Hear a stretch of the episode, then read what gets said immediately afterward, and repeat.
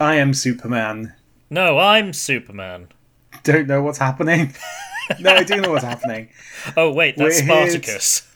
Oh yeah, we just everything is wrong. Just the world generally. Um, Uh, hard to disagree with that one. Still, it's 2021. Onwards and upwards. What are we doing? It's the last track. We're talking about the last track on Light Switch Pageant. It's Superman, and this is Gentlemen Don't Get Caught, a podcast about REM, which is why we're talking about An Oh. REM song. Brilliant. So now everyone's clear as to what's going on. What do you think of the song, Ali? I quite like it. Cool. You did ask. No. yeah, I'm, I'm just being rude. Um, Yes. Unspeakably.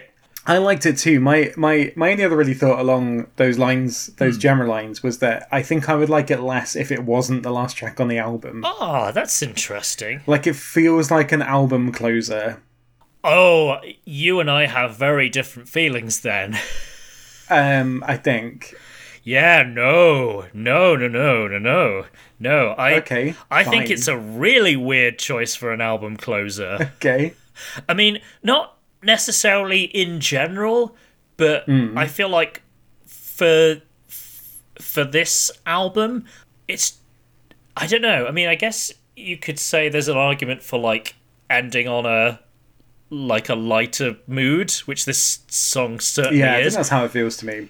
Yeah, like a kind of yeah, let's do something fun for you know 3 minutes. But yeah, Mm-hmm. um yeah, no, I I think like just mood-wise it's a bit of a surprise that it's in this position on the album. Like I feel like it would make more sense to have it early or towards the middle for me, but I I can just imagine, and this is probably like age bias again. Hmm. There, if this was released ten years later in the CD era, as it were, yeah.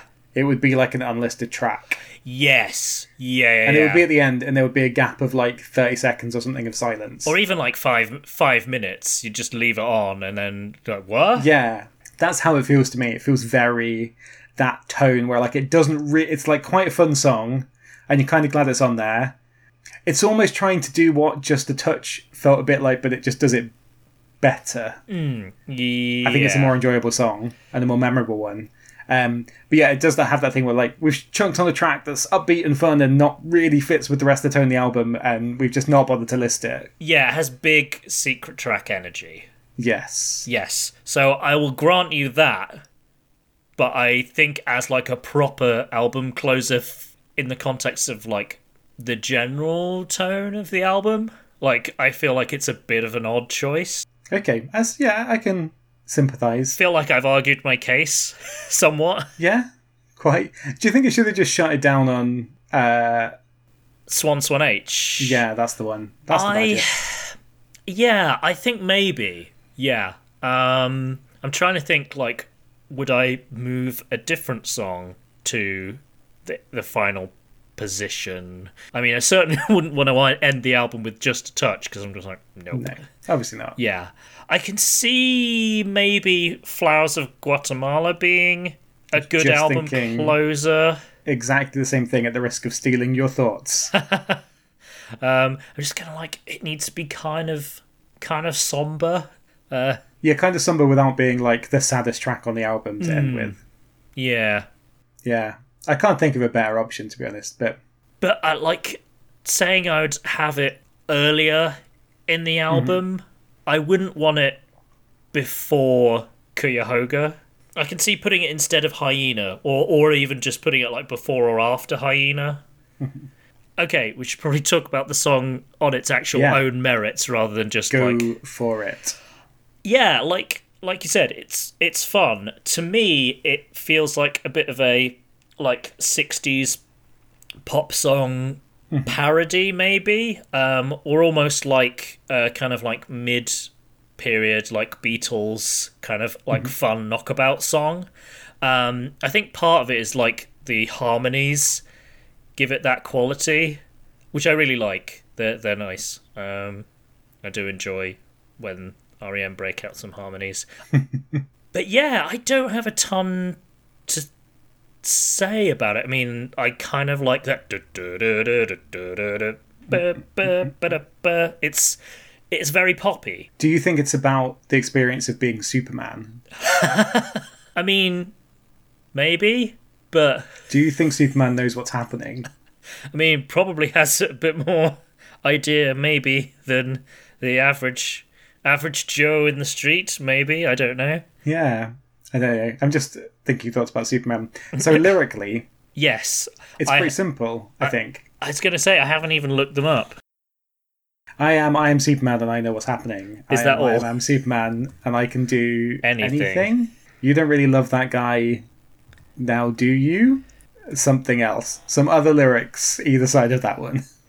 Yeah, I think that bit is the bit that sounds really like Beatlesy. Mm-hmm. Oh, if you go a million miles away, I'll track you down, girl. Trust me. Yeah, that's like slightly creepy sixties Yeah, like, like pop song. yes, yeah, like scarily possessive and gross. Scarily possessive. Uh, trust me when I say I know the pathway to your heart. Ah, Yeah, because I'm Superman and I know what's happening. yeah, Yeah, the, once again, a song where when you start reading the lyrics, you think sounds more threatening than I thought this song was. ah, it's a cover. Ooh, interesting. It's yes. Rigorously researched, just how you describe this show. Yep. Never.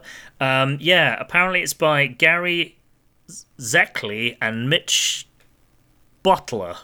So I am going to copy and Please paste do. that into a new Well, tab. that gives it on the even more browser. like secret track vibes, doesn't it? Chuck a cover on the end. Chuck a random fun cover on the end. Okay, uh, so it's a 1969 song by the Texas band The Clique. So I was correct in I You say that like you're intimately associated with the clique. no, I say it like a man who's reading the Wikipedia article about it. Uh, yeah, I, I mean, I'm glad that I correctly identified its heavy 60s vibe. I'm impressed. Yeah. Um yeah, it's kind of like the the uh, the the entry for the uh, for the song like within the first sentence says, "Oh yeah," and it was made more famous by REM putting it on their album. uh so there you go. I mean, like it's it's it's fun. I'm trying not to read too much of the Wikipedia article cuz like No, do it. Paraphrase. It's fine. Oh, no. We, we've cited our sources. It's Wikipedia. No, I was just I was just saying like, God forbid that this actually seem like it's based on some knowledge, even if it is okay, Wikipedia. that's fair. um, so we will not spoil this with with research. No, but it is. Yeah, it's it is interesting. Have we got any other REM covers? I realise there are some on uh, some of the early B sides and things. You know, because there's, there's there's a few on Dead Letter Office. Yeah, It was a um, compilation of early stuff, but I'm pretty confident that there is a cover song, at least one, on the next album, Documents. Mm-hmm. Um, I can't even remember the name of the song, but it's kind of about midway through the album. Um, what are your thoughts on Superman? Must he be stopped? the song or the character? What? The character. Oh, yeah, he's all right. I my comics knowledge is quite limited. Mine is v- extremely limited. Um, I've read a few, and all the pretty much all of the comics that I've read and enjoyed have been like pretty famous comics, Okay. um, like Watchmen, Sandman, etc. yeah. Yeah. Yeah. and I've en- like I've enjoyed them. They're interesting, Hmm. um, and even the ones that are like marginal, less known, and not indie. They're like you know, like the Unbeatable Squirrel Girl, which is amazing and hilarious. I have Um, heard but of it's still yeah, and it well, yeah, exactly. It's still published by Marvel. It's like just because it's not the biggest selling Marvel title doesn't mean that it's not. You know what I mean? It's a Marvel comic. It's not niche. Yeah. It's it's not some obscure like No, exactly. startup publisher no, no one's heard of. It's it's not like it's the clique of comic books. no quite. Oh, just dunked on the clique.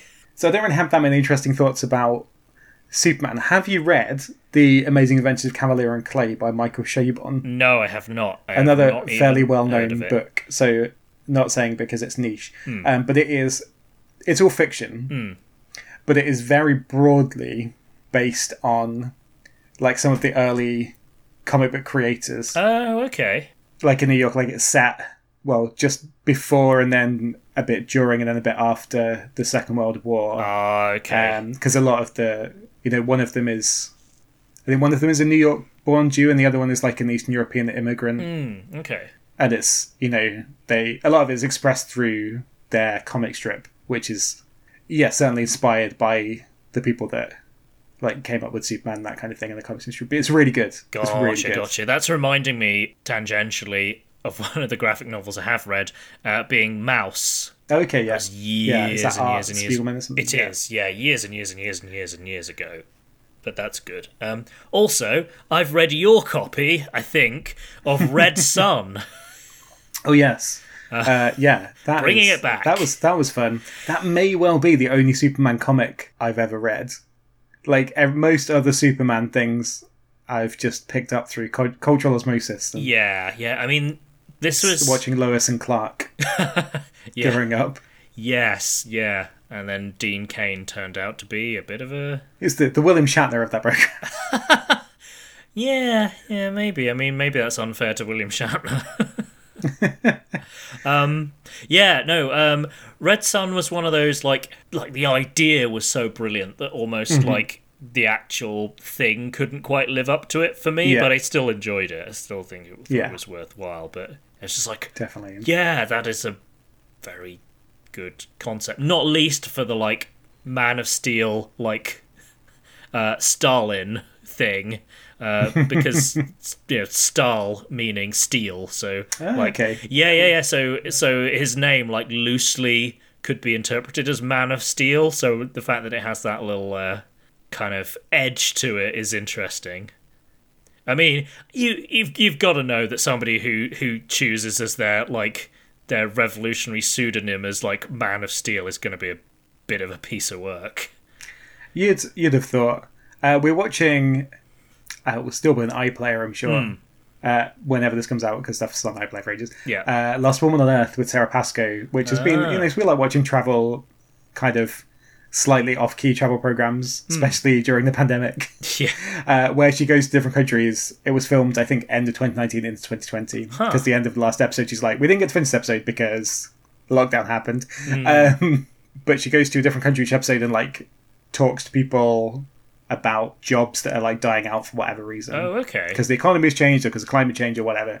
Um, That sounds surprisingly heavy for a travel program. yeah, it's like it's treated pretty lightly, Hmm. but you know, it's got like it's- it's got like little bits of serious undertones, Gotcha. but mostly like she's not there to take the piss, but it's also you know she's a comedian. It's not super Right. serious. But one of the episodes, she goes to Georgia Oh. and spends a shift being a tour guide at the Stalin Museum. I was going to say this is going to end up with a trip to I want to say it's Gory. yeah so that was that was interesting Yeah. um and chatting to the tour guides and being like well what what do you say about the whole like killing your own people thing Yeah, w- uh, w- what did they have to say about that?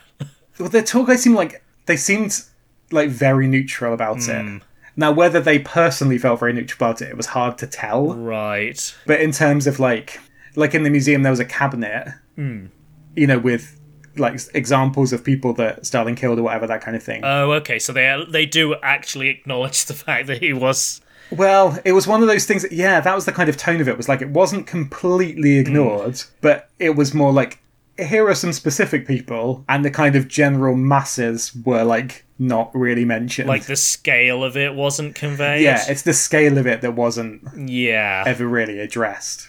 yeah, Um, so it's just that complicated kind of relationship. yeah. Big cinema cinema fan turns out. Oh, there you go. Like, uh, is it Kim Jong Il?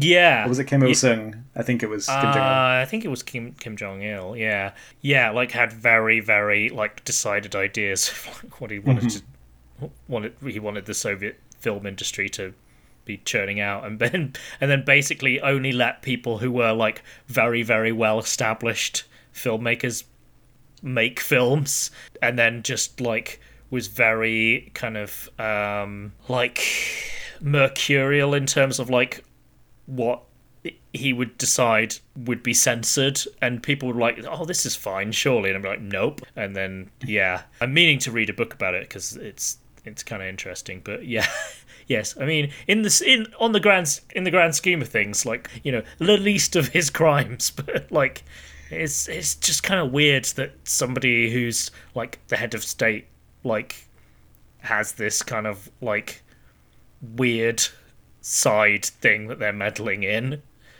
Yeah. Anyway, It's like the worst example of some bad boss you have that just like meddles in really trivial things for no reason.